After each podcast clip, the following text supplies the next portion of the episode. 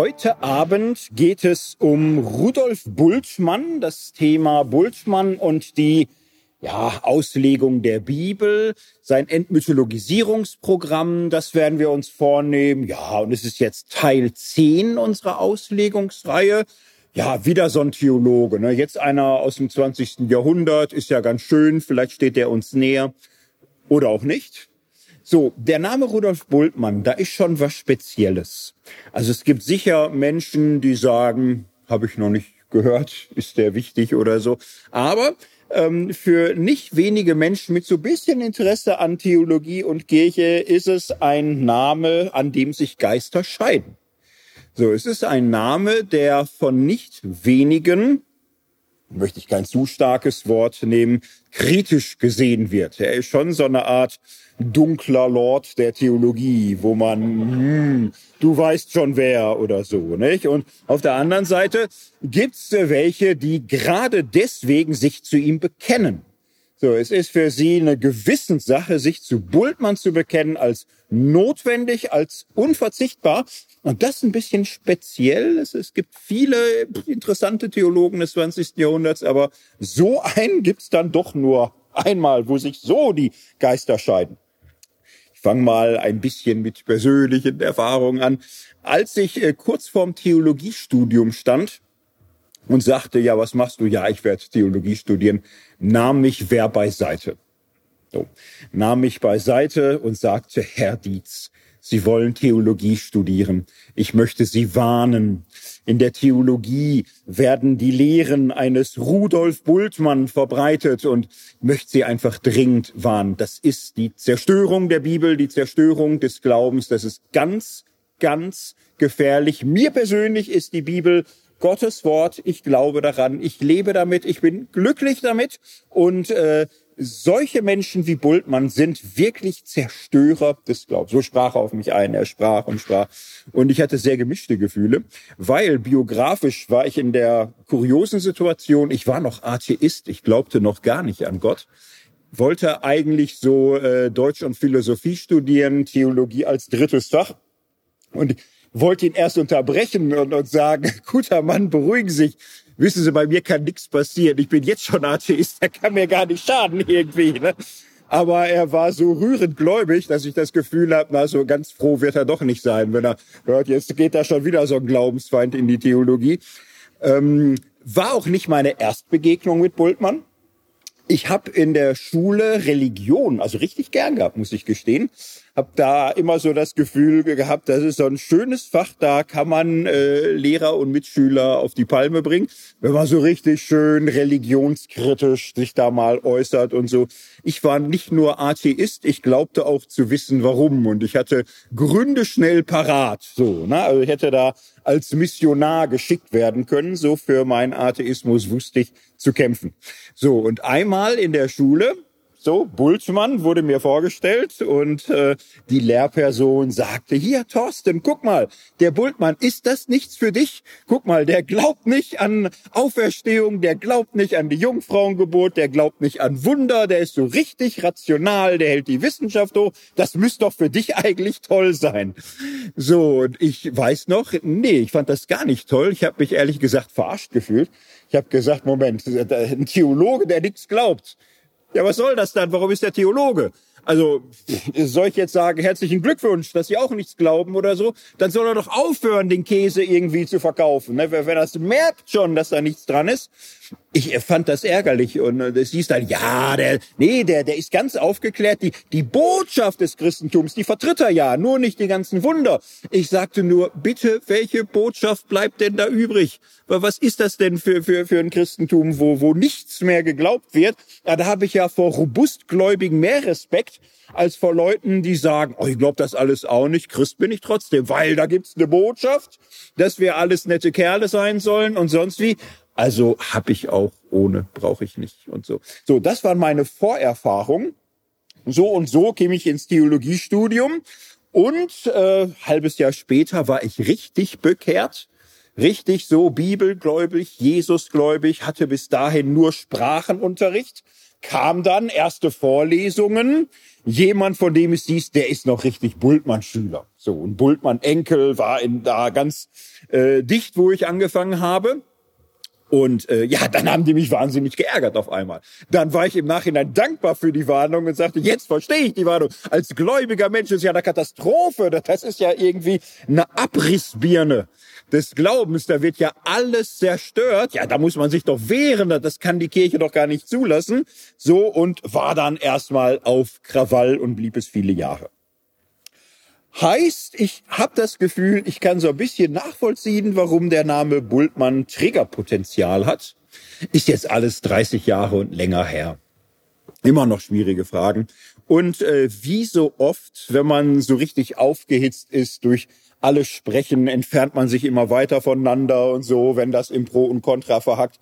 Es gibt ähm, eine wunderbare Tiefkühlmethode für alles, äh, die Sachen historisieren die Sachen betrachten. Äh, einfach sich sagen, versuche nur zu beschreiben, bewerte nicht, äh, versuch dich rauszuhalten, tu so, als wärst du Außerirdischer, der nur beschreiben will, verstehen, berichten. So werde ich es jetzt erstmal machen.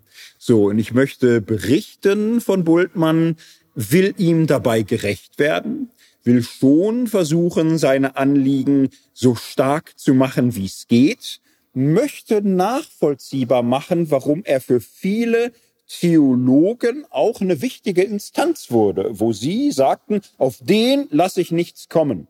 So irgendwann werden wir dann auf die Themen Entmythologisierung kommen, da müssten wir alle sehr stark sein. Ich werde das einfach auch berichten und so, wie es ist. Und dann werde ich ähm, kritische Gesichtspunkte stark machen. Eins, zwei, drei, vier kritische Gesichtspunkte die teile ich auch weitgehend so. Da bringe ich mich ein bisschen ein. Wir sind dann inzwischen so abgekühlt, dass wir auch hoffentlich gar nicht mehr uns schrecklich aufregen und so. Und dann, dann ist auch schon vorbei. So. Ja, damit äh, fange ich an. Es ist äh, witzig, dass man bei Bultmann so seelsorgerliche Einleitung nötig hat, aber vielleicht hilft's ja, ich weiß ja nicht, ne? keine Ahnung, ob, ob es hilft oder ob der Name schon, ob, ob nichts mehr hilft, ich weiß es nicht. Ich habe es versucht. So, starten wir mal. Rudolf Bultmann, 20. Jahrhundert, Neutestamentler, so und äh, stammt aus der liberalen historisch-kritischen Schule, lernt bei den Meistern der religionsgeschichtlichen Schule.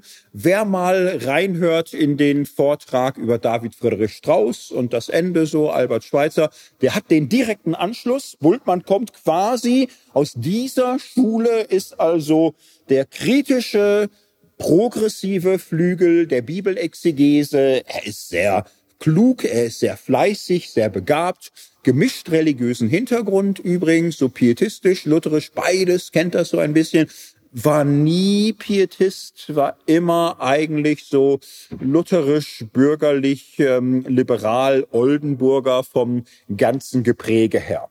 So, und so geht, kommt er in die Universitäten, wird Professor Erster Weltkrieg.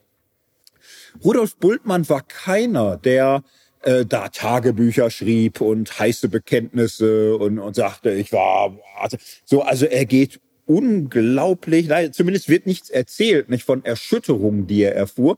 Es gibt ja viele, die erschütternde Geschichten erzählen können aus dem Ersten Weltkrieg, die meisten ehrlich gesagt, die dann danach äh, richtig äh, groß rauskommen, Bultmann nicht. Aber, na doch, der Erste Weltkrieg macht was mit ihm, auf jeden Fall.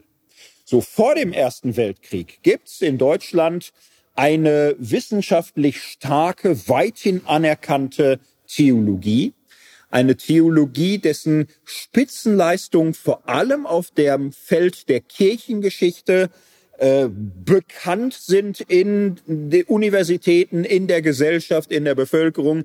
Deutsche Theologie hat so einen, einen ganz besonderen Ruf, dass die historische Forschung, die historische Genauigkeit, die Allwissenheit vieler Theologieprofessoren absolut erschlagend und legendär ist. So, es gab ein breites Spektrum der Theologie, von liberal bis positiv. Positiv war das damalige Wort für konservativ. So, und gerade eine Reihe von liberalen Koryphäen dominierte die Theologie vor dem Ersten Weltkrieg. So, das heißt, es gab eine kulturprotestantische Theologie, die sich ähm, um Modernität, um Anschluss an die Gegenwartskultur bemühte. Da gab es auch modern positiv und, und alle. Also es hatte schon ein gewisses Spektrum, aber es gab eine ziemlich starke auch Identifikation mit der eigenen Zeit, der eigenen Gesellschaft. So, und der Erste Weltkrieg war für viele eine große Erschütterung, weil die aller, aller, allermeisten, fast alle sich mit ähm, dem deutschen Aufbruch Sommer 1914 schon identifizierten. Das war etwas, was im Bürgertum die überwältigende Mehrheit erfasste.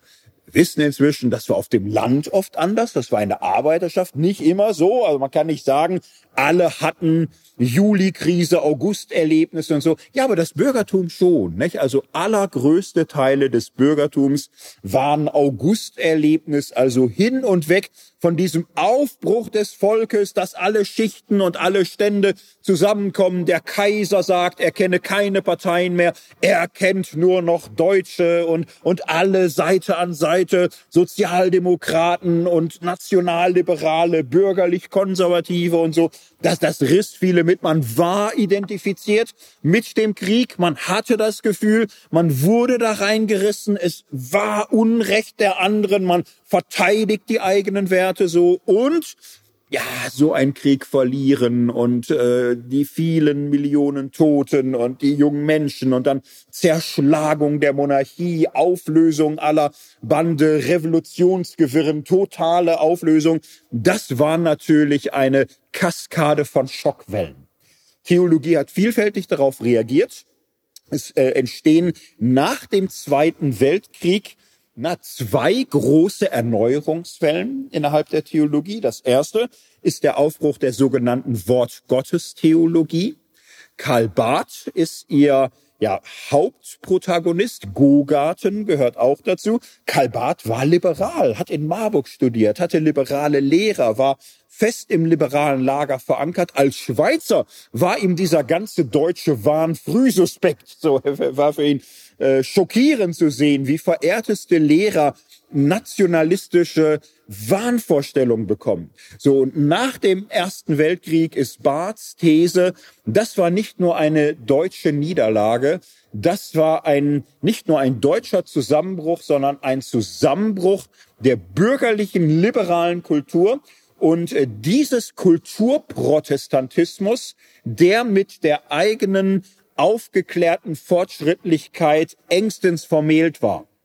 So diese Theologie hat auch einen Bankrott erlebt in allen Spielarten, in pietistischen Spielarten, liberalen Spielarten, konfessionalistischen Spielarten, die nahmen sich gar nicht viel. Und Barths äh, These war, wir müssen zurück zu Gott, wir brauchen eine Theologie von Gott her. Wir haben zu viel vom Menschen her gedacht, von menschlicher Religion, von menschlicher Kultur. Äh, wir sehen in diesem Krieg eine Erschütterung alles Menschlichen und äh, wir brauchen festen Grund und Boden und das kann nur Gottes Wort sein, das kann nur noch äh, eine Stimme aus dem Ewigen sein und nicht das, was unsere religiösen Gefühle einander so zuflüstern. So, zweite große Welle Luther-Renaissance es gab eine große Wiederentdeckung Luthers. Naja, der war nie ganz vergessen. Den fanden viele schon ganz gut. Aber auch das startet nochmal richtig neu. Äh, Karl Holl, Emanuel Hirsch, Paul Althaus, ein paar Namen und so, die sagen, äh, zurück zu Luther. Wir haben Luther auch irgendwie geschminkt und parfümiert. Wir haben ihn hier als deutsche Eiche und und so weiter neu zugänglich gemacht. Luther war der Mann des Wortes, er war der Mann des Gewissens, er war der Mann der Innerlichkeit. Lutherische Theologie hat die Tiefe, auch die Verborgenheit Gottes auszuhalten, das Gericht Gottes im tötenden Ernst des Gesetzes. Das Evangelium tröstet da, wo Religion, Kultur, Sittlichkeit alles zusammenbricht. Das waren zwei starke Wellen nach dem Ersten Weltkrieg. Beide antiliberal, beide ach, konservativ ist das falsche Wort, weil sie ja revolutionär im Grunde sind, aber tendenziell stärker der positiven Theologie, der orthodoxen Theologie, als so dieser Kulturseligkeit. So, und jetzt viele Liberale ne, haben gesagt, Nee, nee, also die, die sind da nicht drüber gesprungen, ähm, haben sich dann äh, auch schneller sortiert Richtung Demokratie oder hatten ihre Gründe, aber standen schon so unter Druck. Und Bultmann ist der prominenteste und spektakulärste Überläufer, ein Liberaler, der, der ganz so aus der religionsgeschichtlichen Schule kommt und auf einmal sich ganz entschlossen zu Karl Barth stellt und sagt, er hat recht. Ich möchte mal im Zitat beginnen, frühe 20er Jahre, da sagt Bultmann, der Gegenstand der Theologie ist Gott. Und der Vorwurf gegen die liberale Theologie ist der, dass sie nicht von Gott, sondern vom Menschen gehandelt hat. Gott bedeutet die radikale Verneinung und Aufhebung des Menschen.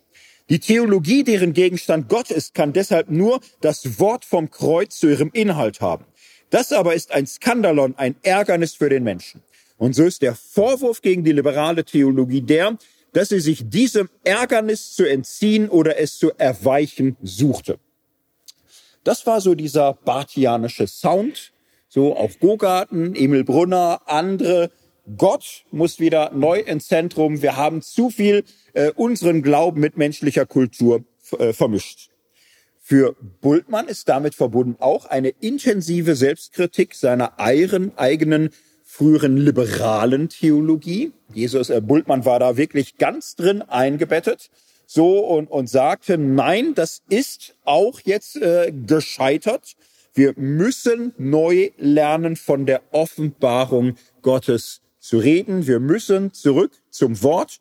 Wir müssen biblische Theologie betreiben, nicht in einer Anpassung an die moderne Kultur, sondern wir müssen lernen, die biblische Botschaft neu zur Geltung zu bringen. Alle Formen von Erlebnistheologie, Gefühlskult, Erfahrung, äh, liberale Kulturfrömmigkeit, das ist einfach gescheitert. So, Bultmann entfaltet das. So, indem er zurückblickt, er war Neutestamentler, aber er war ein Exeget mit weitem theologischem Horizont. Es gibt eine ganze Reihe von Aufsätzen, teilweise Büchern, man fast sagen könnte, das ist quasi eine Art systematische Theologie, Dogmatik, die er da treibt. So setzt er sich zum Beispiel auseinander mit äh, der Grundfrage, welchen Strang Theologie setzen wir denn fort?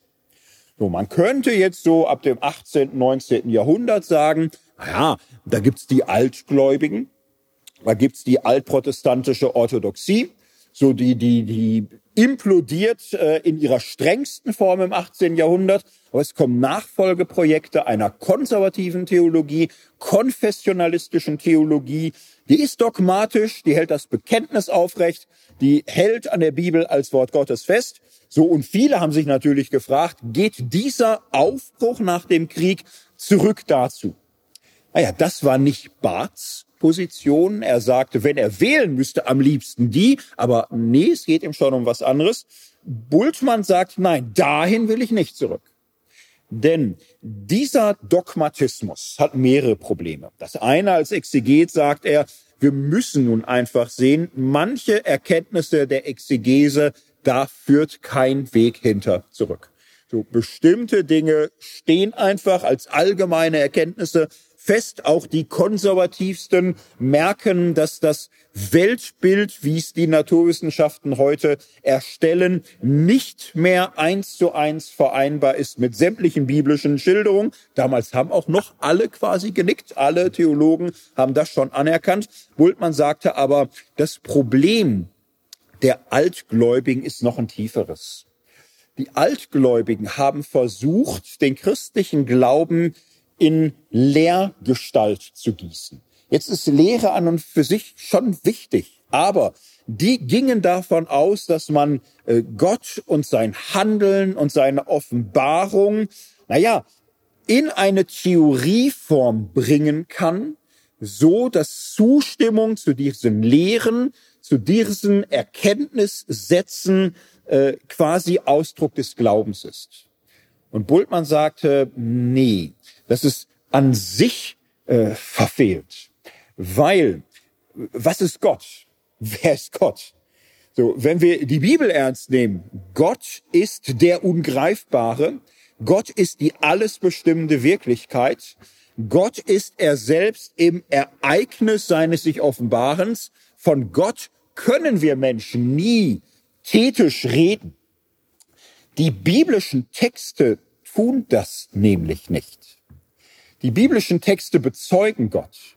Sie verkünden Gott. Sie berichten von Gottes Anrede. Sie reden so von Gott, dass Gott den Menschen anspricht. Die biblischen Texte spekulieren nicht über Gott. Biblische Texte funktionieren völlig anders als orthodoxe Dogmatiken. Die orthodoxen Dogmatiken haben Maß genommen an einem verobjektivierenden Stil, wie ihn die Metaphysik der griechischen Philosophie teilweise entwickelt hat. Daran hat die Theologie Maß genommen, früh im Grunde schon, dann Mittelalter, frühe Neuzeit noch viel stärker. Dieser verobjektivierende Stil ähm, macht Gott zu einem Erkenntnisgegenstand. Das äh, ist aber nicht die Absicht der biblischen Texte. Die bezeugen einen redenden Gott, der Menschen anspricht. Das heißt, der Dogmatismus der alten Orthodoxie äh, wurde der Bibel nicht gerecht und letztlich ja auch nicht der Reformation. Auch Luther hat äh, nie einen solchen Dogmatikstil betrieben wie spätere Generationen nach ihm.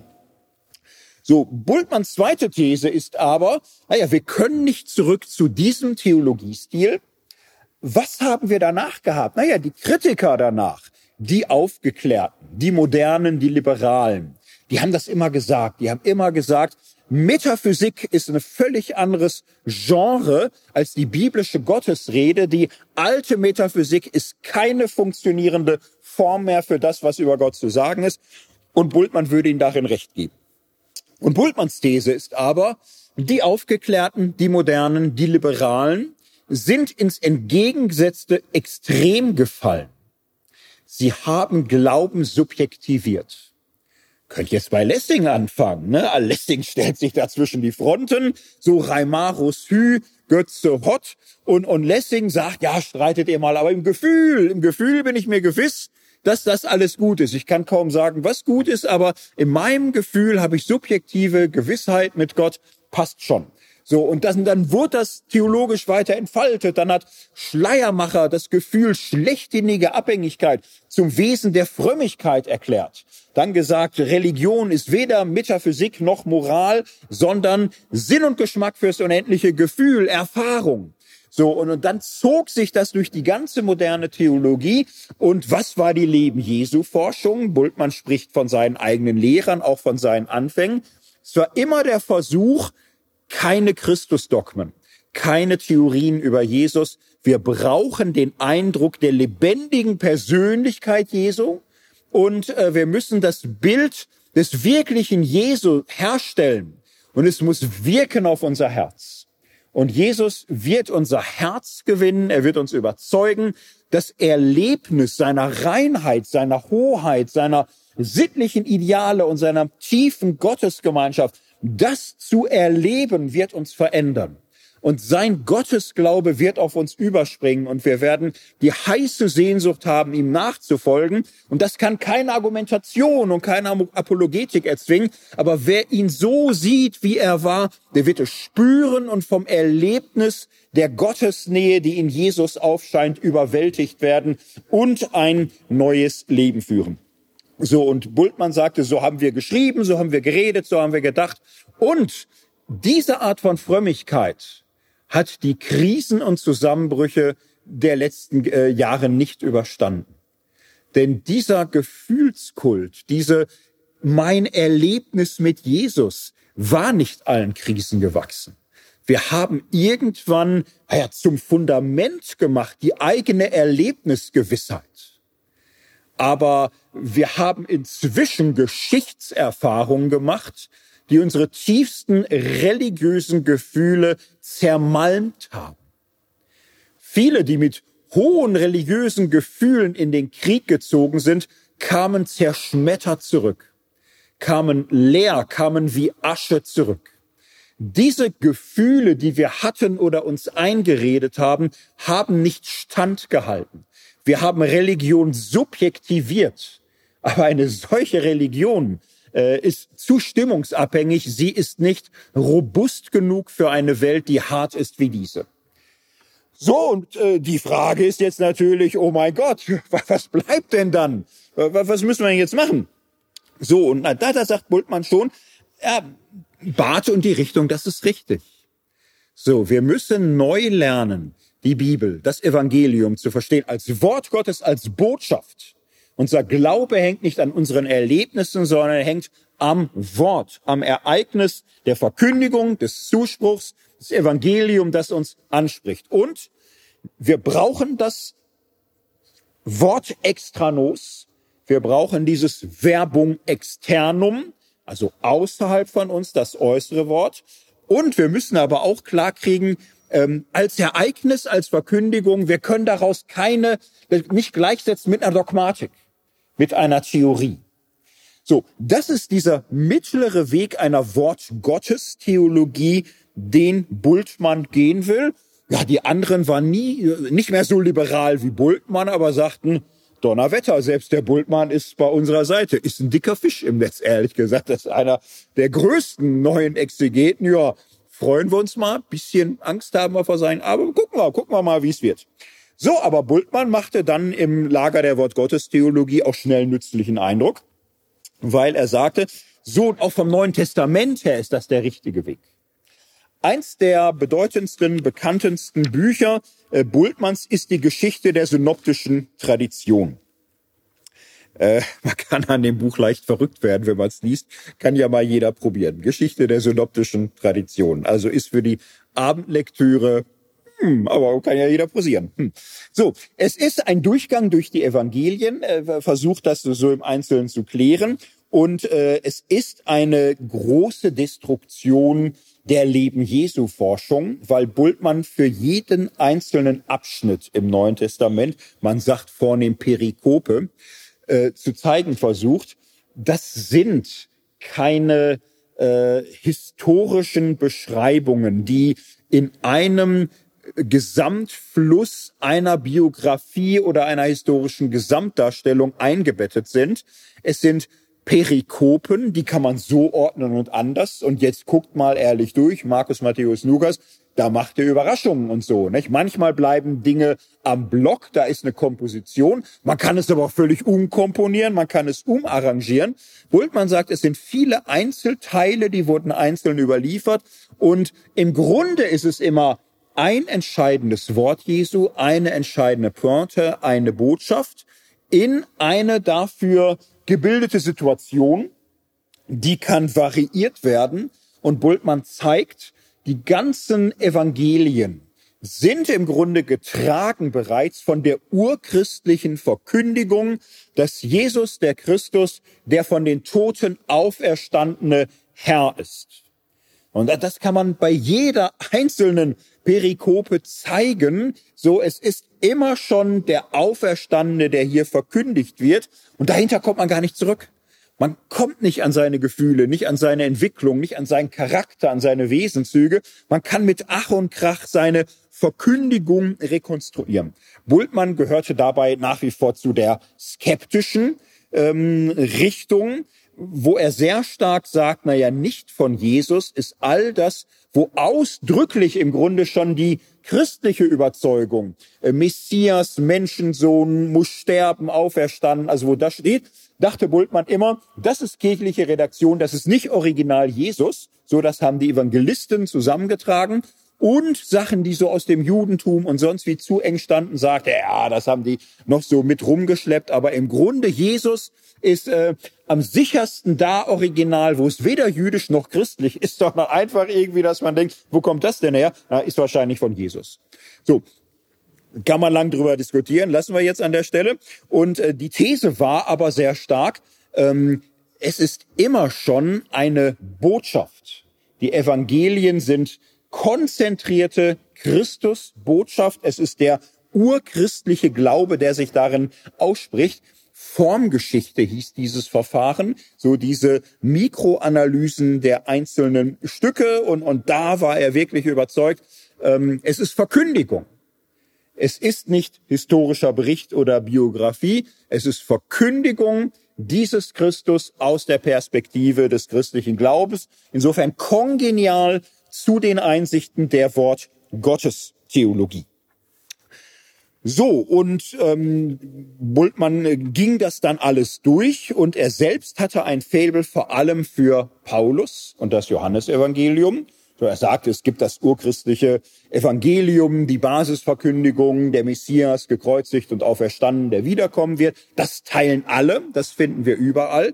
Wir haben aber bei Paulus und bei Johannes den Glücksfall, dass das zwei große Theologen sehr tief reflektiert haben. Und äh, Bultmann zeichnet das nach, die Theologie des Paulus. Johannes Evangelium hat er einen großen Kommentar geschrieben und er sagt, die Botschaft des Neuen Testaments ist das Evangelium, dieser Zuspruch, in diesem Jesus hat Gott gehandelt, in diesem Jesus wendet sich Gott der Menschheit zu. Und Paulus und Johannes entfalten darin ein ganzes Menschenbild, der verlorene Mensch, der Mensch als Sünder, der Mensch, der Gefangener ist seiner Sorgen, seiner Angst, seiner Leidenschaft, der durch den Zuspruch des Evangeliums Befreiung erfährt zu einem Leben im Glauben, im Vertrauen, in der Hoffnung, in der Liebe zum Nächsten. So, und das stellt er ausführlich dar, so, dass es bis heute lesenswert und ähm, ja, für, für viele noch ansprechend ist. So, und Bultmann war aber damit noch nicht zufrieden. Er sagte, so funktioniert das Neue Testament.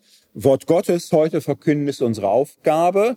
Und er merkte, das ist jetzt eine Aufgabe, weil selbst wenn wir das jetzt so sehen, die Bibel ist im Grunde Verkündigung. So, es, es geht um Zeugnis. Und äh, heute wieder von Gott reden wollen, müssen wir doch zugeben, vieles, was in der Bibel so direkt steht, macht auf heutige Zeitgenossen erstmal einen befremdlichen Eindruck. So, und äh, Bultmann fragte sich, wie kann ich anknüpfen an die Hörer heute? So eine Frage zum Beispiel, wo Karl Barth sagte, du, die Frage ist gefährlich, lass mal weg. Äh, gibt Sachen, äh, vielleicht müssen wir einfach Bibel verstehen, Jesus verstehen, zu uns die Bibel reden lassen und dann bezeugen, theologisch oder auf der Kanzel, was wir hören, und nicht so viel mit den Menschen so gucken und so. Na, aber viele, also Barth hat dann viele anstrengende Freundschaften gekriegt, weil Emil Brunner sagte auch, nee, ich habe auch das Gefühl, wir sollten anknüpfen, wo die Menschen heute stehen, ist, glaube ich, eine Aufgabe. So, und für Bultmann war das eine große Herausforderung. Wie kriegen wir die, Men die Botschaft an heutige Menschen vermittelt? So, und er machte sich viele Gedanken und dann merkte er, an seiner Marburger Fakultät gab es einen neuen Kollegen, Martin Heidegger. Der machte erstmal einen sonderbaren Eindruck. So, ne, der wirkte erstmal so ein bisschen wie Tarzan in New York. Nicht ganz, Marburg ist nicht New York. Ne? Ne, aber wie jemand, der vom Berg herabgestiegen ist, wie der Almöhi und sich wie der Almöhi in Frankfurt benimmt. Also das passt schon eher, ehrlich gesagt. Also irgendwie so ein Naturbusche, der zu viel wandert und Ski fährt und auf einmal in so einer Art Stadt ist wie Marburg. So, und dann merken aber ganz viele, wenn der spricht, äh, denkt keiner mehr an den Almöhi. Irgendwie ist der komisch, vielleicht auch gefährlich, aber er ist genial, sehr genial und, und so.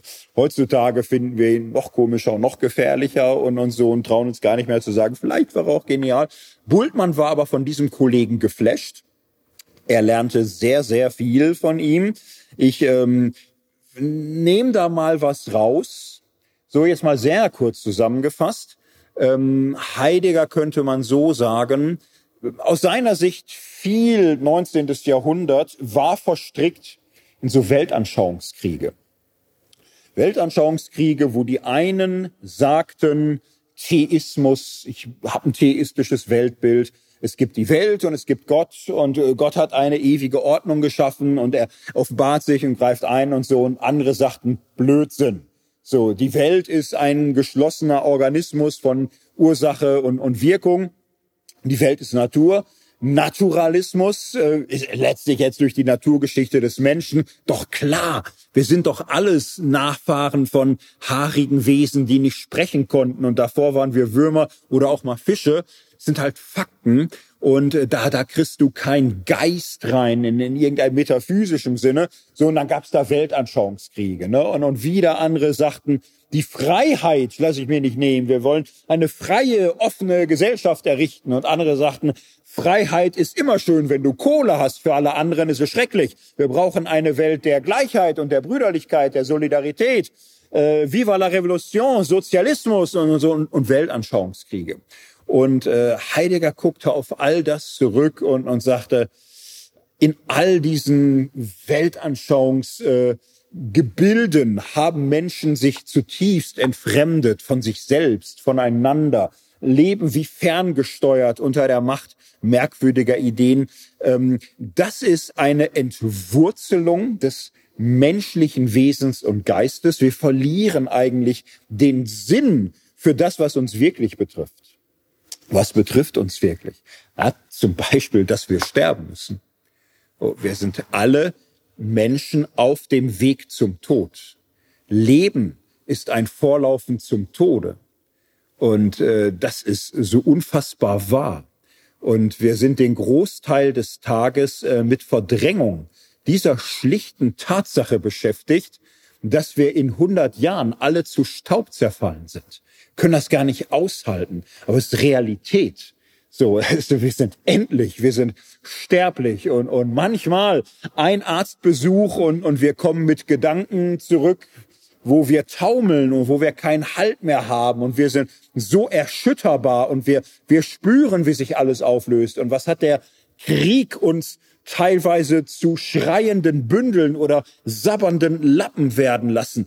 Wir, wir sind nicht diese Theorietiere, die da in Weltanschauungen zu Hause sind. Wir sind sterbliche Wesen. Und wir wissen es in einer äh, Seelentiefe, die wir aber nicht an uns ranlassen. Und unser Leben ist äh, geprägt von Angst.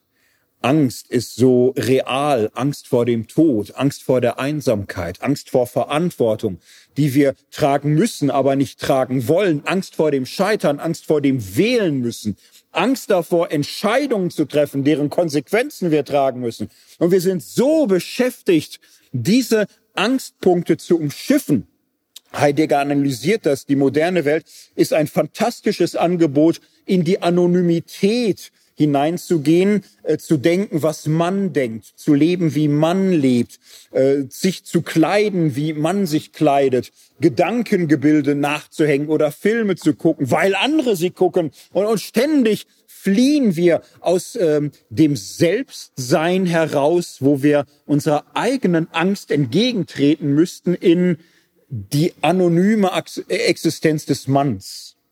Und äh, vielfach leben wir ohne zu leben. Existieren wir ohne unsere eigene Existenz ernst zu nehmen, sie verantwortlich zu führen. Wir halten das kaum aus. Kaum ein Tag halten wir das aus. Wir, ständig schieben wir das weg. Und wir sind von Sorge getrieben. Wir entfliehen unserer Angst und sind dann mit Sorgen beschäftigt, um dies, um das und jenes. Und wir schaffen es nicht, da zu sein, hier zu sein, wach zu sein. So, und Heidegger analysiert das so, dass man Respekt kriegt und denkt, das ist schon auch geil. Hm, hm, hm. So, und, und Heidegger sagt, so, und das Entscheidende ist, ist nicht die Theoriegebilde oder das, was wir alles aufgebaut haben das Selbstverständnis, mit dem wir unterwegs sind, die Art und Weise, wie wir uns verstehen in der Welt. Es geht jetzt nicht um eine Anthropologie. Ich verstehe den Menschen als ein Tier, was sprechen gelernt hat, oder ich verstehe den Mensch als ein Wesen mit einer unsterblichen Seele von Gott berufen. Äh, Weltanschauung, Theorie, so, da fliehen wir wieder rein und glauben, Sicherheit zu haben. Aber äh, Leben heißt, als man selbst zu leben, existieren in Freiheit und Verantwortung und darin ein Selbstverständnis zu entwickeln, ein Sinn für uns in der Welt, in den Herausforderungen, in den Aufgaben, in den Beziehungen, im Gewissen, in all dem und im Selbstverständnis sind wir Menschen, naja, die auf einmal nicht mehr nur so einer kleinen Epoche angehören, sondern im Selbstverständnis sprechen auf einmal die Texte der Antike zu uns. Und Heidegger war minutiöser Ausleger antiker Philosophen und Heidegger hat Vorlesungen gehalten über Paulus, über Augustinus, über Luther, weil er Bock hatte. So, er war mal Katholik, er war mal sehr streng gläubig, er war inzwischen Atheist, hat so seine eigene Reise gehabt, so und, und sagte, ich bin da raus, klar. Aber die Existenzanalyse des Paulus ist großartig. Paulus versteht den Menschen radikal offen auf seine Zukunft hin. So, Paulus lebt eine Zeitlichkeit, die ist so radikal wie niemand in der Antike. So, und, und dann, dann geht er durch die Sachen und zeigt Luther, ich glaube kein Wort von seinem Glauben, aber wie er sich dem Tod stellt, wie er in die tiefste Todesgefahr hineingeht und intuitiv begreift, angesichts äh, rasender Todesangst hilft dir keine Theorie und keine Theologie, sondern da hilft dir nur ein unbedingtes Vertrauen, das äh, dich fähig macht, äh, selbst Angst zu ertragen. Und im äh, Zittern und Bibbern der Anfechtung nicht in Ablenkung oder billiger Vertröstung Halt zu suchen, sondern Stand zu halten im Augenblick des Leides und Halt zu haben in einem bedingungslosen Vertrauen, in dem du nicht verdrängen musst, was ist. So, und so trieb er Exegese und Bultmann dachte heimlich, das ist ja besser, als was ich so mache. So, und er beschäftigt sich da viel mit. Es gibt einen Brief von Karl Barth. Er hat Bultmann besucht, kam dann zurück aus Marburg völlig verstört, schreibt seinem Freund äh, Turneisen und sagt, ich war in Marburg bei Bultmann. Ist ja Kampfgenosse von uns, sind wir dankbar, aber der war völlig bekloppt. Der, ich wollte mit ihm sprechen, aber er hat mich gezwungen, mich hinzusetzen.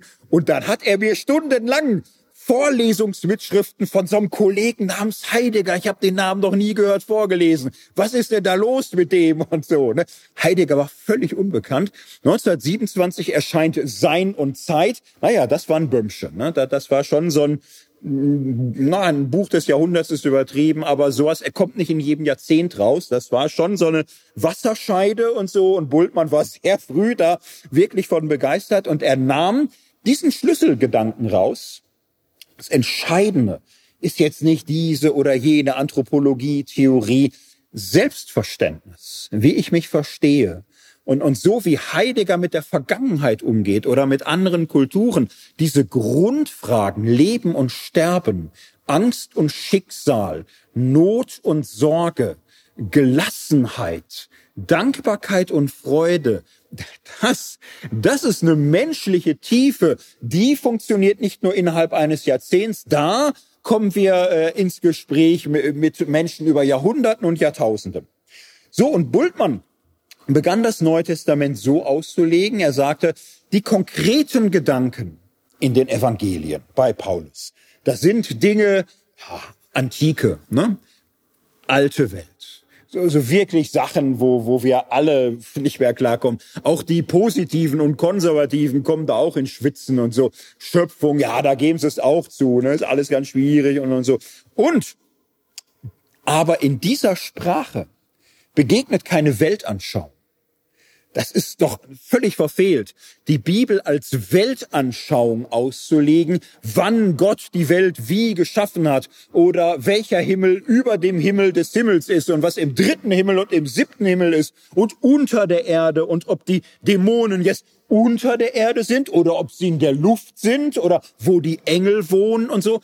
Ah, da, das, das, das, da sind wir raus und machen wir uns ehrlich, wir kommen da auch nicht mehr rein. Aber im Neuen Testament spricht sich ein Existenzverständnis aus, ein Selbstverständnis. Und zwar ein gläubiges Selbstverständnis, was sich in ständiger Auseinandersetzung befindet mit einem ungläubigen Selbstverständnis. Und das, das ist das Besondere am Neuen Testament. Es enthält eine Botschaft. Und wir können nicht mehr alle Weltanschauungselemente dieser Botschaft heute nachvollziehen, aber wir können die Botschaft verstehen, weil wir Menschen sind.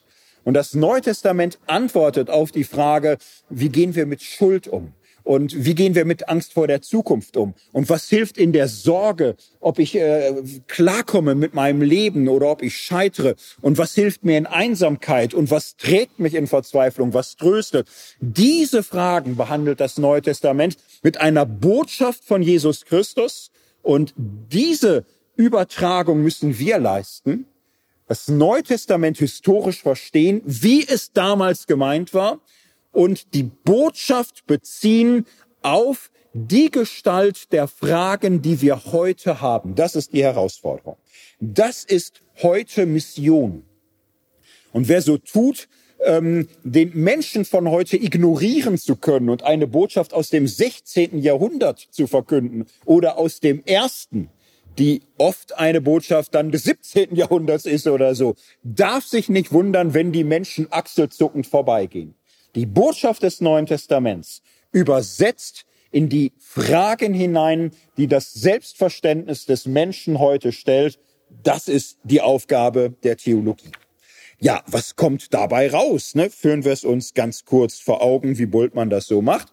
Er sagt, was ist die Diagnose der Bibel? Naja, Diagnose ist, der Mensch ist ein gefallenes Wesen, der Mensch ist Sünder.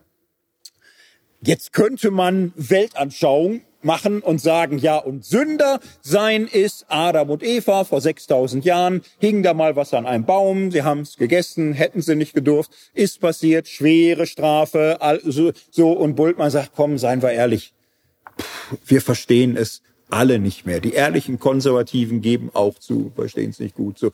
Und aber ähm, verstehen wir gar nicht, was das Neue Testament mit Sünde meint?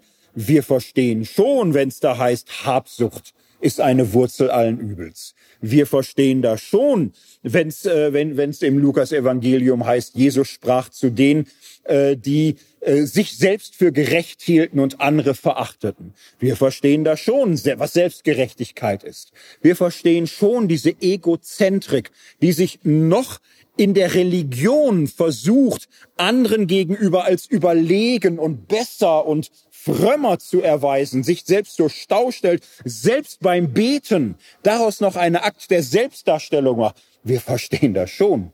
Sünde ist ein Leben in der Selbstverfehlung.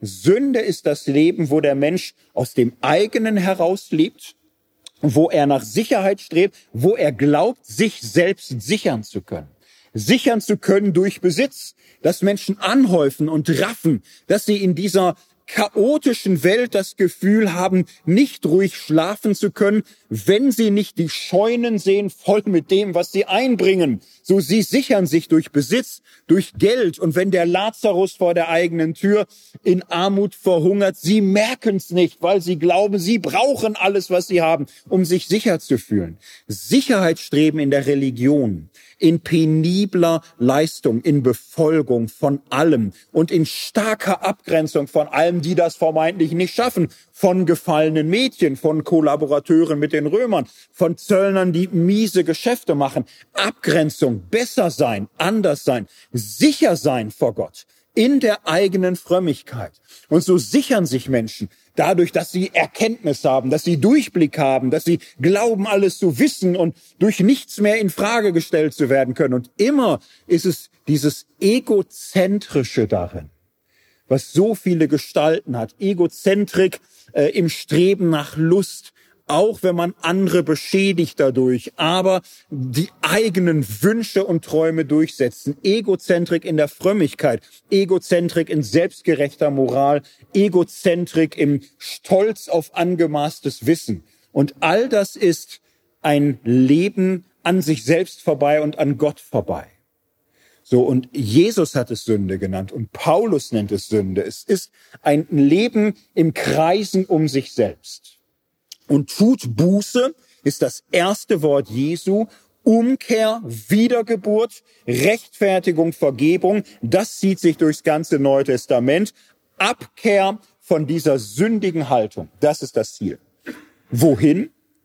Nun, Nachfolge Jesu hieß damals sich öffnen für das Nahreich Gottes, an den gekreuzigten und auferstandenen glauben, hieß bei Paulus gerechtfertigt bin ich nicht durch das, was ich vorweisen kann. Nichts, was ich an äh, Gesetzeserfüllung präsentieren kann. Nichts, was ich als Herkunft habe, als Geborensein aus den Juden oder doch immer viel gegeben, immer viel gespendet.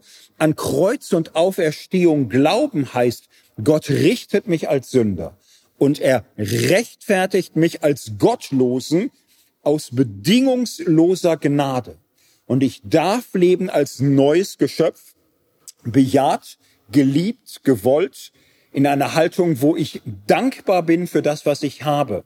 Was hast du, das du nicht empfangen hast? schreibt Paulus 1. Korinther 4. Das ins Herz sacken lassen. Was habe ich, was ich nicht empfangen habe? Und warum lebe ich so anders? Warum lebe ich so, als würde mein Besitz, mein, meine Sicherheit, meine, mein, mein Anerkennung daran hängen, was ich leiste und was ich schaffe und was ich tue? Warum sinkt mir das nicht so tief auf den Herzensgrund, dass ich sagen kann, was hast du, was ich nicht empfangen habe? Nichts. Es ist alles Geschenk. Es ist alles Gabe. Ich bin beschenkt. Ich habe nichts von allein und alles, was ich mich äh, erwerbe, hängt daran, dass ich gesund bin, dass ich es kann. Ich bin durch und durch abhängig von diesem freundlichen Gott, der schenkt und gibt und ich darf vor ihm leben. So, so entfaltet Bultmann Gericht und Gnade. Und er sagt, das Neue Testament ist im Zentrum eine Entfaltung dieser Botschaft von Gericht und Gnade. Was ist das Zentrum des Neuen Testaments? Die Botschaft von Kreuz und Auferstehung. Das ist das Zentrum. So, Bultmann sagt auch, manche machen da Weltanschauung draus. Die machen aus dem Kreuz eine Theorie die fangen dann da an zu rechnen, die erklären da was, die holen dann da Begriffe aus der Tasche, dann, dann wird das ganz kompliziert, dann gibt's da Theorien und so. Auferstehung wollen sie als Faktum. Dann fragen sie, was für ein Leib war das? Wie genau ist das passiert? Wo ist denn der, der Leib davor? Wie sieht das jetzt aus? Wie, wie so, dann sind sie wieder in Weltanschauungsfragen. So, diese ganzen Weltanschauungen sind doch Muster des geistigen sich Absicherns in Weltanschauung leben heißt ja nicht wirklich zu existieren als Mensch, der offen ist für den Augenblick, für den Nächsten, für die Begegnung, heißt sich in Theorien, Systeme zu flüchten, in denen man vermeintlich sicher ist. Und es ist doch ein Moment dieser egozentrischen äh, Weise, sich vom wahren Leben abzuschließen. Was ist die Botschaft von Kreuz und Auferstehung? Ja, Kreuz, die Botschaft ist Gottes Nein. Es ist das Gericht über die Sünde. Im Kreuz wird die Bosheit der Menschen offenbar. Damals konkret, klar, Jesus wird zum unschuldigen Opfer der Führungselite Jerusalems. In der Verkündigung des Neuen Testaments wird aber das Kreuz Ausdruck des Gerichts über die Sünde. So, und was heißt jetzt an das Kreuz glauben? Nicht irgendeine Theorie dazu erfinden, sondern Bultmann sagt, an das Kreuz glauben heißt, das Kreuz Jesu auf sich zu nehmen, heißt sich unter das Gericht Gottes zu stellen. Heißt, ich führe ein Leben mit dem Drall in die Gottesferne. Ich führe ein Leben in Selbstbehauptung und nicht in Hingabe. Ich bin nicht wie dieser Jesus ganz und gar offen für Gott und hingegeben an meinem Nächsten und ich stelle mich unter dieser Einsicht. Ich stelle mich unter das Kreuz. Ich bejahe sein Nein. Ich akzeptiere dieses Gericht, dass ich vorbeigelebt habe an dem, was mir im Evangelium als wahres Leben begegnet. Was heißt an den Auferstandenen glauben? Es heißt neu anfangen. Es heißt Ostern als Ausdruck zu erkennen, dass Gott mir Vergebung schenkt und dass er mein Vater ist und dass ich ihm vertrauen darf und dass ich zutiefst abrüsten kann, ohne Sicherheit, ohne Stolz, ohne Kreisen, um mich in irgendeiner Weise aus mir, aus mir etwas zu machen, äh, heißt zu akzeptieren, ich bin, was ich bin, durch Gottes Güte und Freundlichkeit. Und mein Leben ist äh, ein Geschenk in allem, was Gott daraus machen kann. Und so zu vertrauen und so dankbar zu sein und so den Sorgen zu widerstehen und so sich auf den Nächsten einzulassen, nicht berechnend, nicht äh, getrieben von, wie denkt er über mich und wie stelle ich mich da und was werden die Leute sagen und halten die mich auch für fromm genug und halten die mich auch für gut genug, sondern den Nächsten zu sehen in seinen Bedürfnissen und ihm zu helfen, wo er es nötig hat, mir zu helfen, helfen zu lassen, wo ich es brauche, Gemeinschaft zu leben, in echter Begegnung, in wechselseitiger Abhängigkeit voneinander und im Vertrauen auf eine Gemeinschaft, die in Liebe lebt und sich das traut, weil sie auf Gott vertraut. Das ist an die Auferstehung Glauben. Und äh, Bultmann konnte das einigermaßen glaubwürdig predigen. Er war im Marburg äh, Prediger an der Universitätskirche und es hieß, wenn er dran war, gibt so ein Diakonissenmutterhaus so in Marburg, so und die frommen pietistischen Schwestern fragten immer, wer ist heute dran? Der Professor Bultmann ist heute dran. Ach, wie schön, sagten sie, der Professor Bultmann.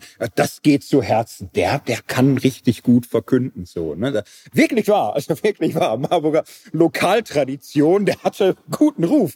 So, zu bestimmten Zeiten, wo sie sagten, der, boah, da, da, da nehmen wir alle was mit. Das ist schon ganz gut. Ja, jetzt ist eine Stunde rum.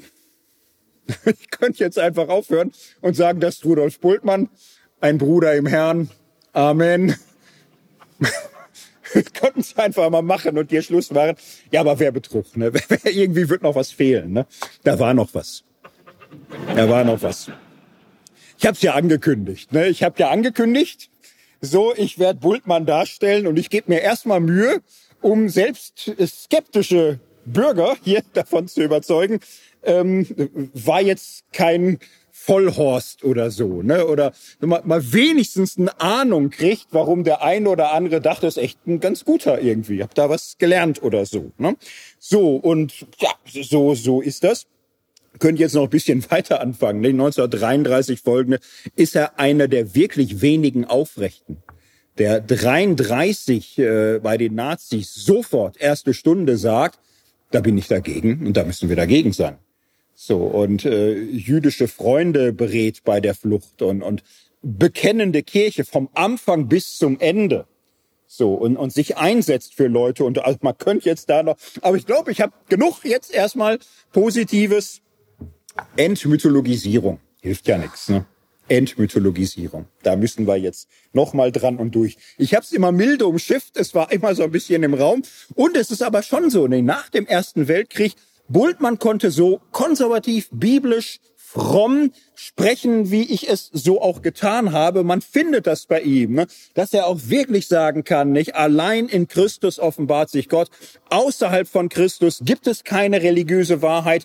Alle anderen Religionen und Weltanschauungen außerhalb von Christus sind aus christlicher Sicht Illusion, Unglaube und Wahn. Knallhart Dinge, die die heute nicht mehr überall unwidersprochen anbringen würdest. Das, da stand der schon so für solche bibeltheologischen Thesen. So, und dann, ja, war Krieg, ne, und war schwer und bekennende Kirche und so. 1941, da war ja auch was los in der Welt, nicht, hatte er auf einer Tagung der bekennenden Kirche das Gefühl, zwar irgendwie grundsätzlich sich zu was äußern zu müssen, nämlich zum Thema Neues Testament und Mythologie. Vielleicht hatten viele das Gefühl, passt das jetzt? Ne? Also erst äh, Zweiter Weltkrieg. Man muss sich kurz übrigens in Erinnerung rufen, 1941.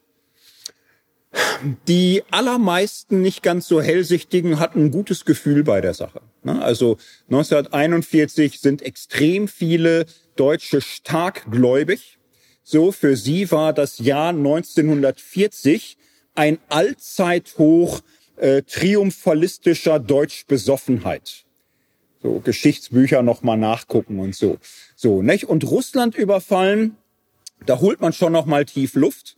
Aber wer die Wunder an der Westfront gesehen hat, so, da hatte man schon das Gefühl, wir werden jetzt da nicht wieder Napoleon kurz vor Moskau stranden, wir sind Weihnachten zurück. So, ne? Also hm, 1941 war eine Zeit, wofür bekennende Kirche auch nicht leicht war. So, und, und warum kommt er auf das Thema Neues Testament und Mythologie? Hm, schwer zu sagen, was er da hm, machen wollte. Ich möchte es mal so ein bisschen versuchen. Was war da das Thema? Ähm, naja, ich bringe mal jetzt erstmal ein paar Gedanken aus diesem äh, Vortrag, dem er da gehalten hat. Er sagt äh, ziemlich trocken und norddeutsch, das Weltbild des Neuen Testaments ist ein mythisches. So, und dann fasst er ein paar Dinge zusammen. Im Neuen Testament gilt die Welt als in drei Stockwerke gegliedert. Auf der Erde treibt Satan und böse Geister ihr Wesen. Dagegen streiten Gottes wundertätige äh, Engel und äh, Mächte. Das Ende der Welt wird als kosmische Katastrophe erwartet. Der endgültige Sieg Gottes über die Mächte des Bösen stehe bald davor. Davon ist Jesus überzeugt, Paulus auch. Jesus selbst präexistenter Gottessohn von einer Jungfrau geboren, nimmt am Kreuz stellvertretend die Sünden der Menschen auf sich. Durch die Auferstehung wird die Macht des Todes und des Teufels gebrochen. Leiblich wird er in den Himmel hinaufgenommen, von dem er bald wiederkommen wird, um endgültig das Böse dieser Welt zu vernichten. Bultmann fasst das so zusammen und sagt, all das ist mythologisches Weltbild, von dem können wir nichts mehr glauben. Das ist für uns alles vergangen. Spätestens da waren alle wach. Weil bekennende Kirche war jetzt irgendwie, hatte ein ziemliches Spektrum. Es waren auch viele konservativ. Insgesamt war das noch so konservative Zeit, so, ne? Und Bultmann sagte, und mir ist das wichtig, das jetzt auch mal festzuhalten. Zitat, man kann nicht elektrisches Licht und Radioapparat benutzen, in Krankheitsfällen moderne medizinische und klinische Mittel in Anspruch nehmen und gleichzeitig an die Geister- und Wunderwelt des Neuen Testaments glauben. Und wer meint es für seine Person tun zu können, muss sich klar machen, wenn er das für die Haltung christlichen Glaubens erklärt, er damit die christliche Verkündigung in der Gegenwart unverständlich und unmöglich macht. Und äh, Bultmann geht dann wirklich noch durch. Nicht? Wir leben in einem Zeitalter, was von den Erkenntnissen der Naturwissenschaft geprägt ist. Kein vernünftiger Mensch äh, glaubt ernsthaft gegen seelische Verstimmung, hilft das Austreiben eines Dämons. Wir gehen zum Arzt. Wir lassen uns einweisen.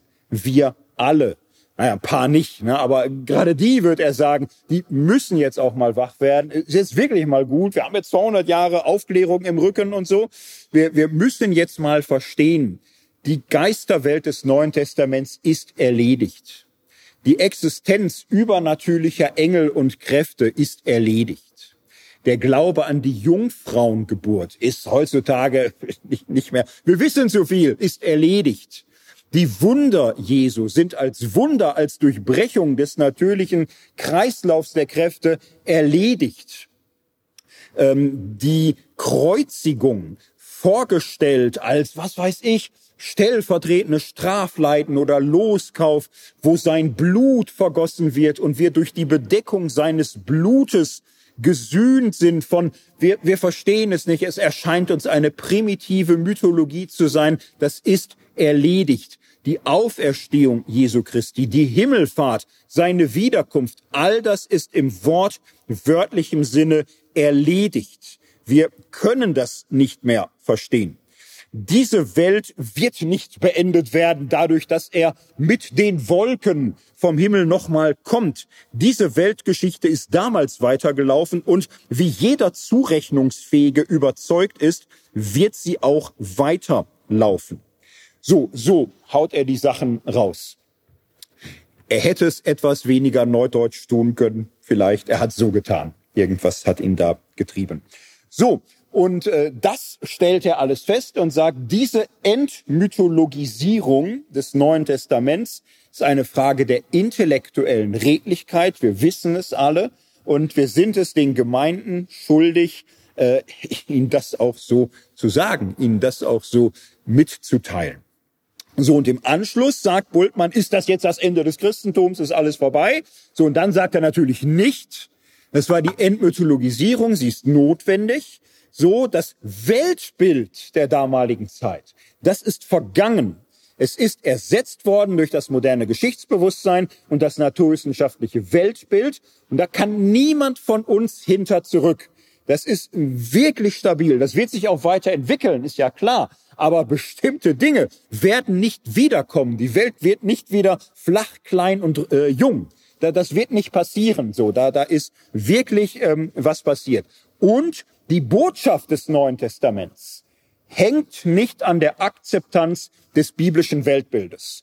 Und dann schreibt er noch 20 Seiten und dann kommen ungefähr so Sachen, wie ich sie gerade erzählt habe. Die Botschaft des Neuen Testaments ähm, entfaltet das Selbstverständnis des Glaubens in Auseinandersetzung mit dem ungläubigen Selbstverständnis. Und das kann auch für die heutige Zeit übersetzt werden in eine Sprache, die Menschen anrührt.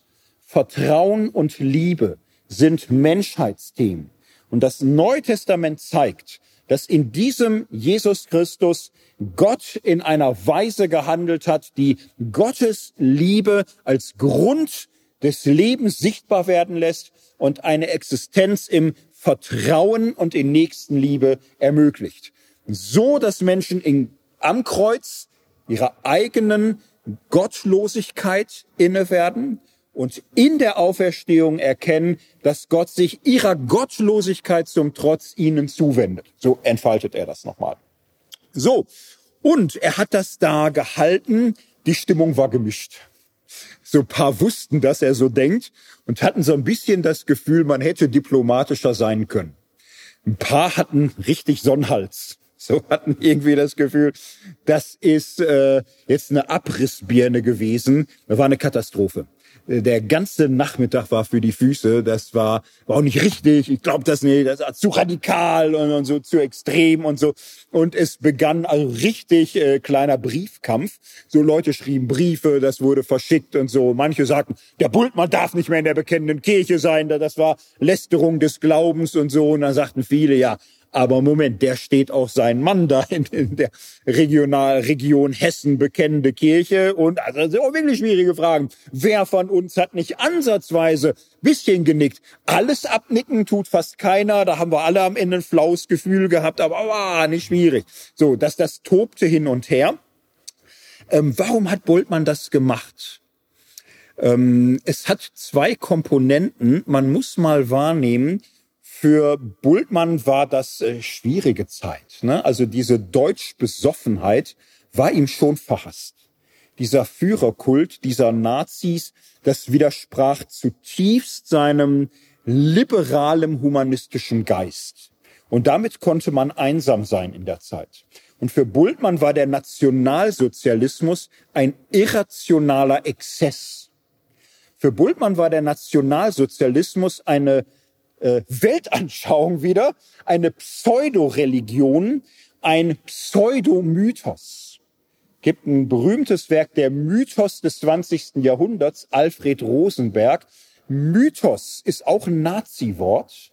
Und äh, aus Bultmanns Sicht ist der Nationalsozialismus auch eine Form des Mythos. So ein bisschen muss man das, glaube ich, auch in diesem Vortrag sehen. Er kämpft gegen mythologisches Denken schon auch mit Blick auf seine Zeit. Das ist ein Faktor. Und dazu kommt ein anderer Faktor. Dazu kommt der Faktor, dass Bultmann sieht, bekennende Kirche, er steht dazu. Und die ist ihm zu reaktionär.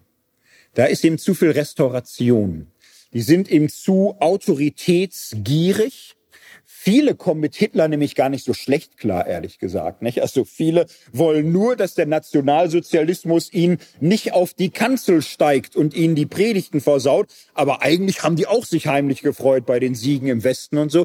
Also viele in der bekennenden Kirche, auch, auch wirklich gemischt. Das ist nicht bekennende Kirche gleich Widerstand, das wäre jetzt eine falsche Idee. Ne? Das war jetzt leider nicht so.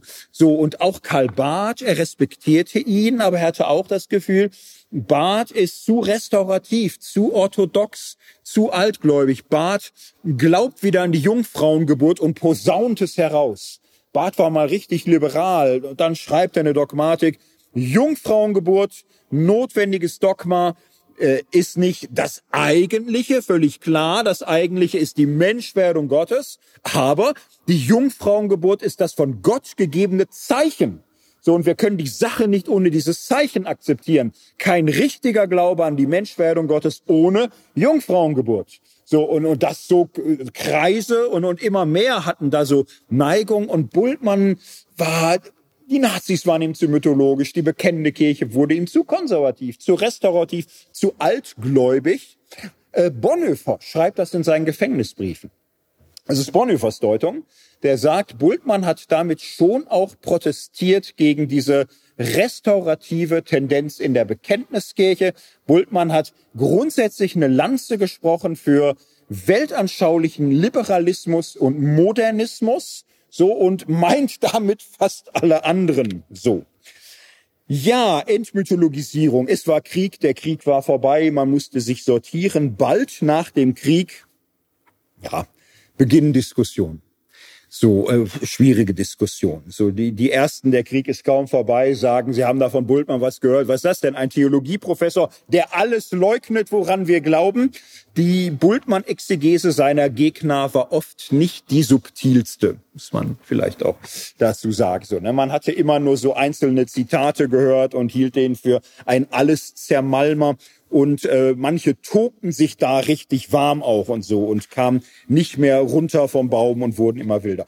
Nach dem Zweiten Weltkrieg gibt's eine erste Welle, es wird viel gefochten. So Theologen, Gemeinde, Kreise schreiben, sammeln Unterschriften, schicken Briefe an die Kirchenleitung. Die Bischofskonferenz der lutherischen Kirchen nimmt Stellung. Gibt einzelne Bischöfe, die sagen, ich distanziere mich als Bischof von diesen Lehren dieses Professors Bultmann. In unserer Kirche sehen wir das gar nicht so. Und äh, ach, keiner denkt jetzt daran zu sagen, wir entziehen ihm die Lehrbefugnis, wir verstoßen ihn das nicht so, also Kirchenleitungen sagen, nee, er hat ein echtes Anliegen, also wichtige Punkte, übertrieben wahrscheinlich, meisten finden es übertrieben und so, aber hm, und haben auch die Erinnerung, also Bultmann stand äh, zwölf Jahre, als es mal wichtig war, klarer als fast alle, dass lauter Leute, die da fröhlich Nazis waren, jetzt da kommen und Bultmanns Exkommunikation fordern, hat auch ein ungutes Geschmäckle das spielt da mit rein, ne? wo viele sagen, also die, die könnten mal ein bisschen bescheidener sein, wenn sie über andere herziehen. Das stünde ihnen gut zu Gesicht. Und Bultmann hat äh, da schon in anderer Weise Charakter gezeigt. Den lassen wir jetzt nicht einfach hier fallen. So, dann ist bisschen ruhig und es bleibt so ein Restgegrummel. Mitte der 60er Jahre kommt eine neue Explosion, weil Bultmann hat Schüler, ja, was machen Schüler? Ne? In der Regel sind Schüler nicht so, die sagen, ich bin so wie mein Meister, nur ein bisschen zurückhaltender oder so. Ne? Also ein halbwegs begabter Schüler will radikaler, konsequenter und sonst wie. Es kommt eine neue Generation Bultmann-Schüler, die sind wie Bultmann, nur drastischer, deutlicher. So, und dann Bekenntniskämpfe. Ich habe da mal so Podcast, eine Folge gemacht, da könnte man jetzt weiterhören. Äh, das Wort und das Fleisch Folge 11. Egal, ne? kann man mal reinhören, da könnte man sich viel anschauen. So, jetzt haben wir von Bultmann ein bisschen was äh, vor Augen und, und sehen, wie das so bei ihm funktioniert hat. Ich möchte jetzt ein paar kritische Gesichtspunkte benennen. So, wir haben jetzt genug vor Augen, was er so vertreten hat. Kritische Gesichtspunkte. Äh, muss man heute noch vor Bultmann warnen?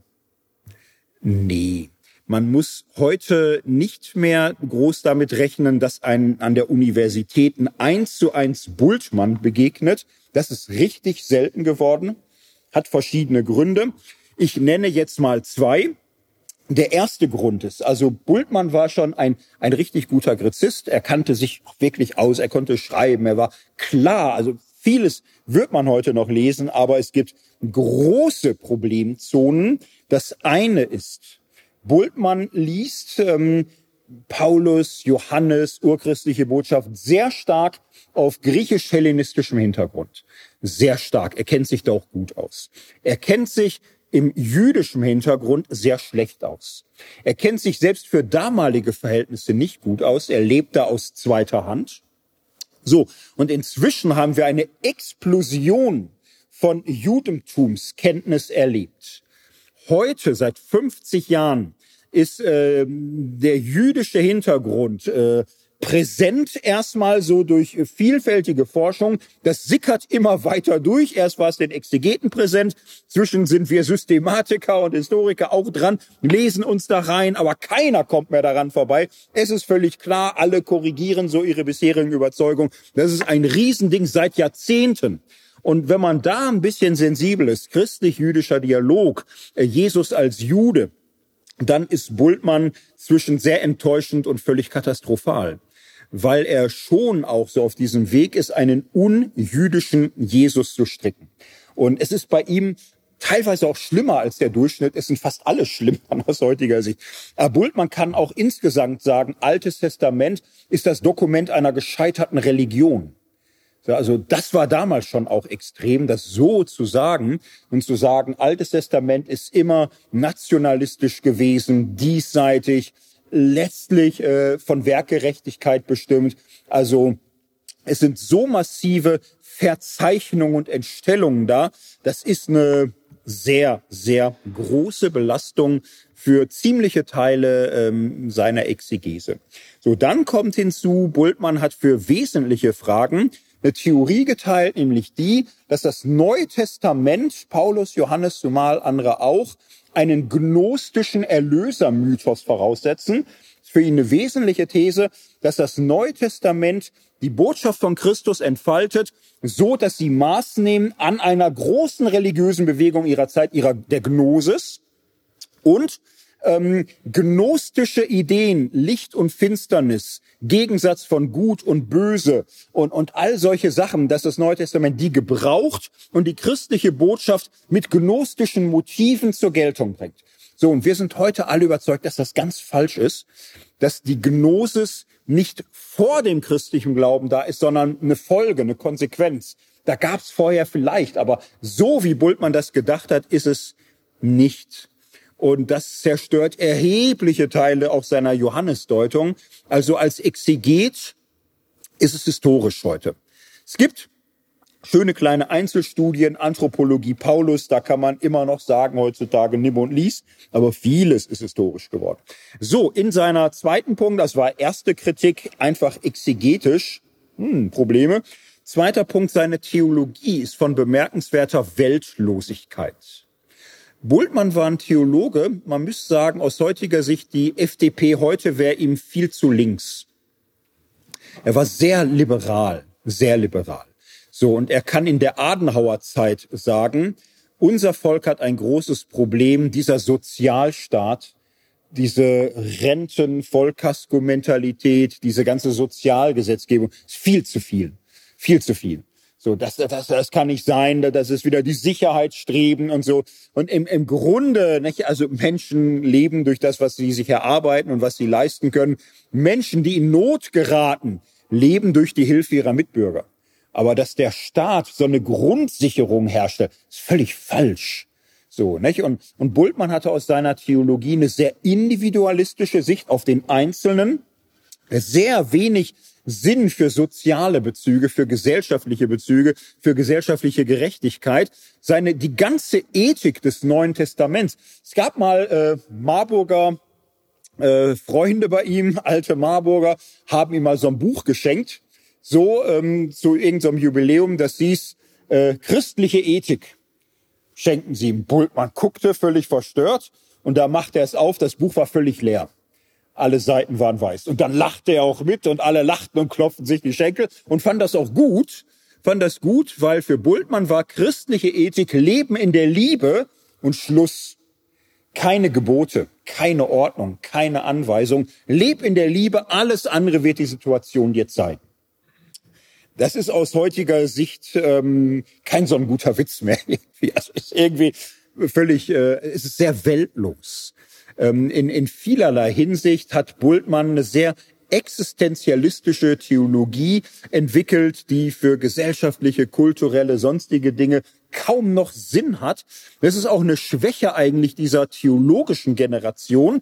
Bultmann stand persönlich Drittes Reich in vieler Hinsicht eindrücklich, aber er schreibt dazu auch fast nichts. Er hat ganz wenig Ideen, keine fast für eine christliche Weltverantwortung, außer eben immer, es war immer sein großes Thema, Verteidigung der Freiheit.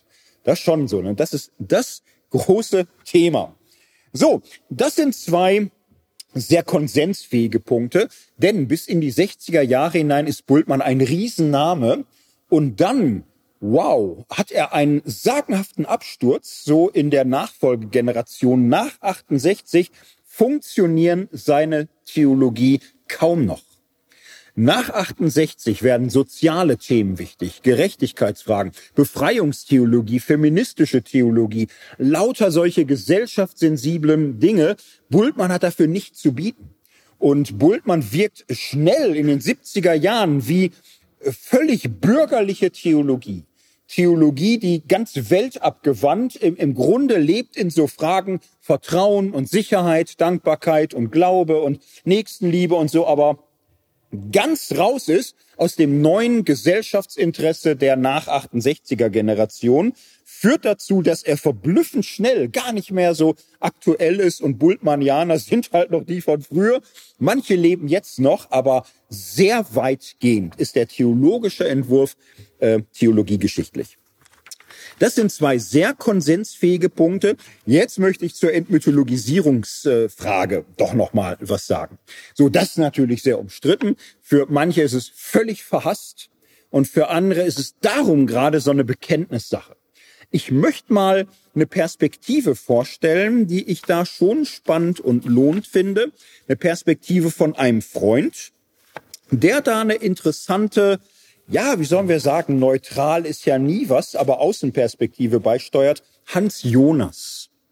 Hans Jonas war Bultmann-Schüler, war Heidegger-Schüler, war Freund von Hannah Arendt, war so in dieser Spitzentruppe Marburg 20er Jahre, so dieser gemeinsame Schülerkreis, da war Gadamer, ich könnte jetzt in Schwärmen geraten, so über diese Generation. Äh, Jonas hat ein freundschaftliches Verhältnis zu Bultmann behalten, als er 33 gehen muss. Er geht extra zu Bultmann, er verabschiedet sich, er weiß, dass er sich auf ihn verlassen kann. 45, äh, Jonas kommt zurück in Armeeuniform. Äh, in Deutschland einer seiner ersten Besuche ist Bultmann. Er besucht ihn zu Hause. Er ist glücklich, dass Bultmann überlebt hat. Man tauscht sich aus. Äh, Jonas beschreibt das auch ganz anrührend. Diesen Menschen, der äh, tapfer geblieben ist, zu sehen, hat es ihm möglich gemacht, überhaupt wieder über allen Hass, über alle Trauer hinweg. Jonas hat mehrere Familienangehörige im Holocaust verloren. Über all das hinweg wieder Vertrauen zu deutschen Menschen aufzubauen und äh, Deutschland als Land wieder sehen zu lernen, wo er hin kann. Er hatte ja später auch in Deutschland ziemliche Erfolge, Hans Jonas Prinzip, Verantwortung, so. So, Bultmann und Jonas bleiben im Kontakt. Äh, Bultmann hat sich gewünscht, dass Jonas äh, im Falle seines Todes, Bultmanns Todes, auf einer Gedenkveranstaltung einen Vortrag hält. Jonas macht das auch, Vortrag im Kampf um die Möglichkeit des Glaubens. Und ich finde das ein sehr, sehr bemerkenswerter Vortrag. Er ist voller Hochachtung vor Bultmann. So und, und spart nicht mit Lob und Anerkennung. Das Interessante ist, und äh, das ist schon auch ein bisschen Kultur, so Bultmann. Bultmann, äh, ja gut, er konnte Schüler ertragen, die treu sind, das schon, nicht? Aber er hat auch viele eigenständige Schüler hervorgebracht, mit denen Bultmann sich dann auch sehr zivilisiert zanken konnte. Und Jonas hat die Gelegenheit einfach genutzt, auch aus einer Außenperspektive mal Anfragen zu formulieren an äh, Bultmanns ähm, theologischen Entwurf. So, und das funktionierte so, dass Jonas erstmal zusammenfasst, was Bultmann wollte und er lobt das auch und, und so. Und dann sagt Jonas, und es gibt aber was Merkwürdiges, so, so eine Inkohärenz in Bultmanns Denken. Es ist ihm sehr wichtig, keine Wunder. Ist ihm sehr wichtig. So, und das ist ja auch nicht völlig neu, ne? David Friedrich Strauss, Reimaro, so, gab ja, gibt ja diese Linie von solchen, die sagen, mir kommen keine Wunder in die Welt. Und jetzt ist Bultmann aber so inkonsequent, dass er gleichwohl Offenbarungstheologe ist. Das war ja Strauß nicht, das Trölsch nicht und so. Und das ist bei Bultmann so merkwürdig. Äh, Bultmann glaubt schon, Gott offenbart sich in dieser Welt. Und äh, glaubt auch, es, es passieren keine Wunder. So, und wie offenbart sich denn Gott in der Welt? So, und ähm, bei Bultmann immer andeutungsweise das Kerygma, die Verkündigung des Evangeliums, der Glaube an den Auferstandenen. Da sagt Bultmann, äh, ja, da sagt Bultmann, das wirkt Gott. So, er kann sagen, Jesus leibliche Auferstehung, nö, und er sagt, ich würde aber die Deutung akzeptieren, Jesus ist ins Kerygma auferstanden. Die Botschaft, das Evangelium, das Wort Gottes ist etwas, was Gott in diese Welt gibt. So Gott offenbart sich im Wort der Verkündigung und dieses Wort der Verkündigung wirkt, Glaube, Gott handelt an uns und Jonas sagt, es ist eine Spannung. So, nicht? Also es ist irgendwie inkonsequent. Es, es gibt die einen Naturalisten keine Wunder und dann auch keine Offenbarung Gottes in der Welt. Auch nicht so, dieser Jesus ist die Offenbarung Gottes. So, und, und die, die Offenbarungstheologen sind, haben oft so ein bisschen mehr dabei. Und Jonas sagt es so, Zitat, ich glaube, dass Bultmann mit Immanuel Kant eine übertriebene Vorstellung von der Enge und Straffheit weltlicher Kausalität teilt. Bultmann war Neukantianer, wusste jeder, und bei Kant auch sehr stark.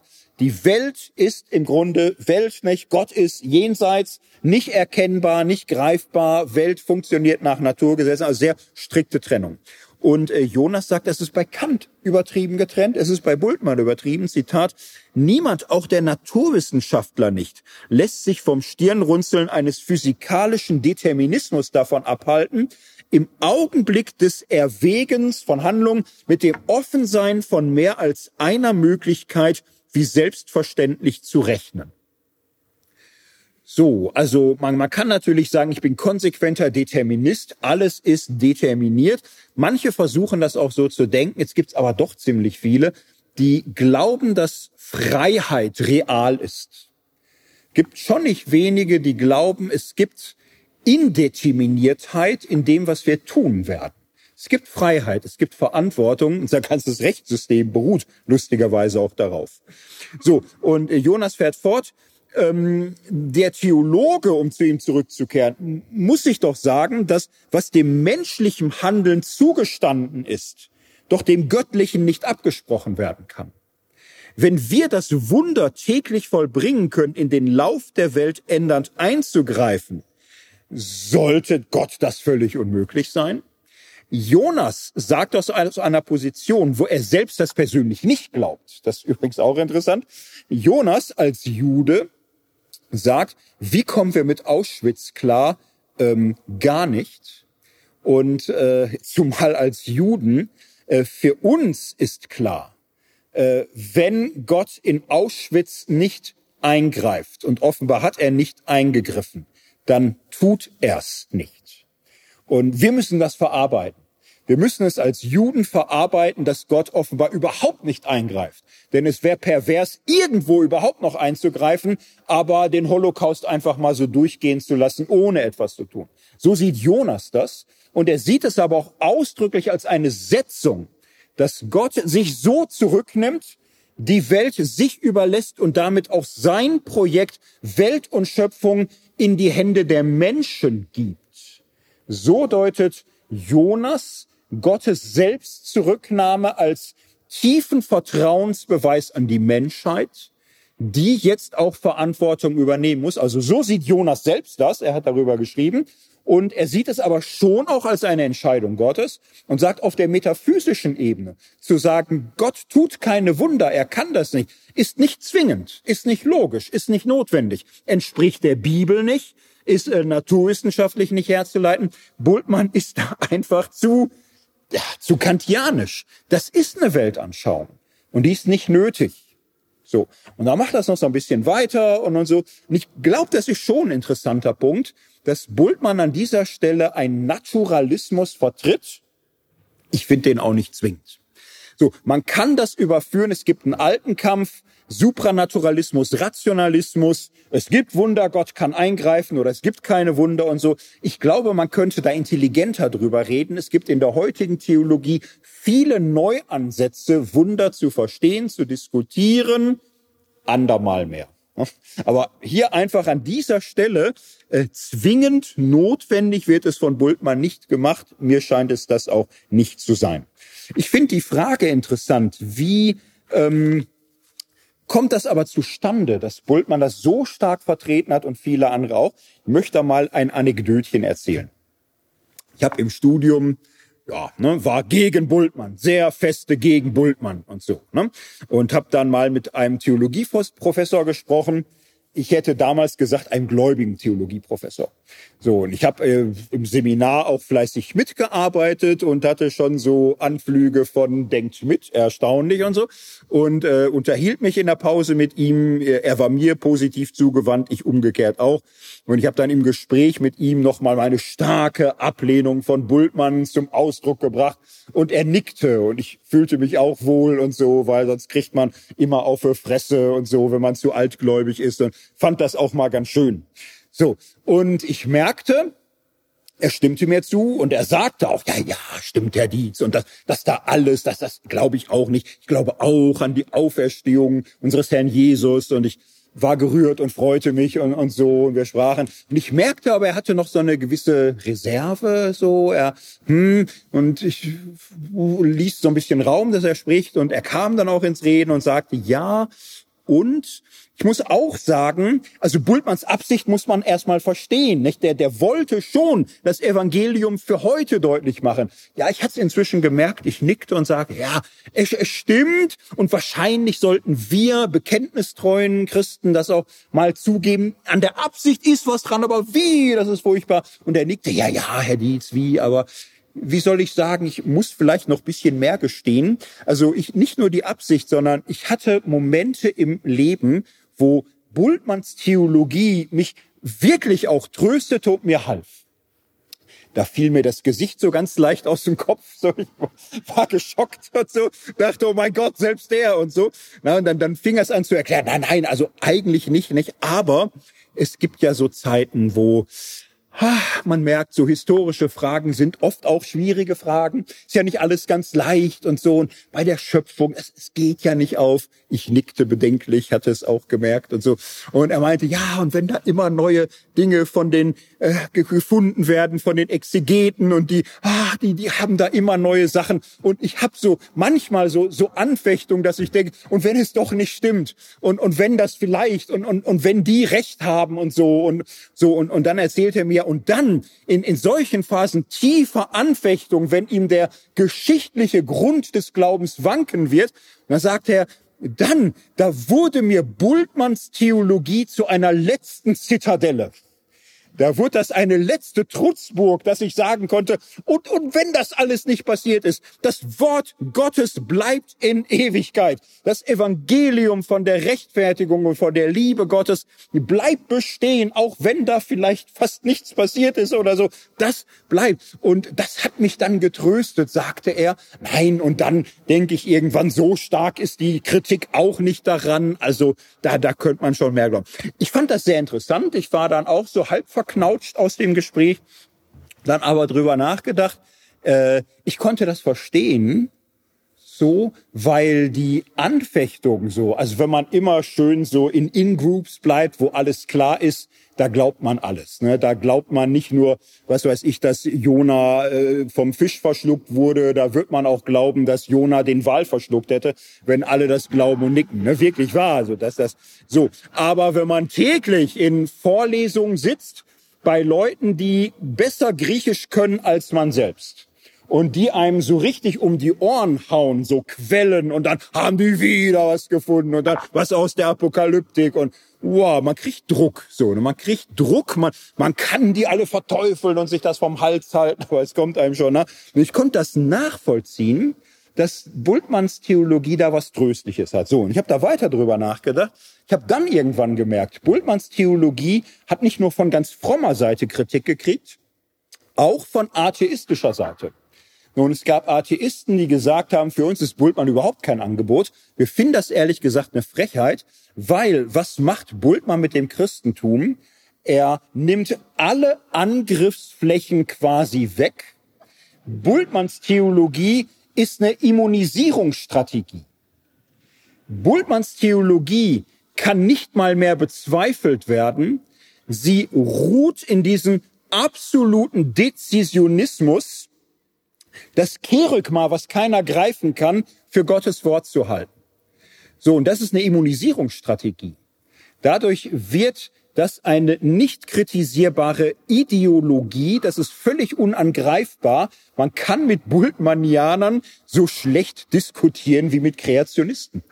Das, das ist absolut wasserdicht, weil es basiert auf einer axiomatischen Setzung. Das Kerygma ist Gottes Wort. Du kannst es nicht stellen, du kannst es nicht greifen, du kannst zertrümmern, was will. Diesen Glauben kriegt keiner kaputt.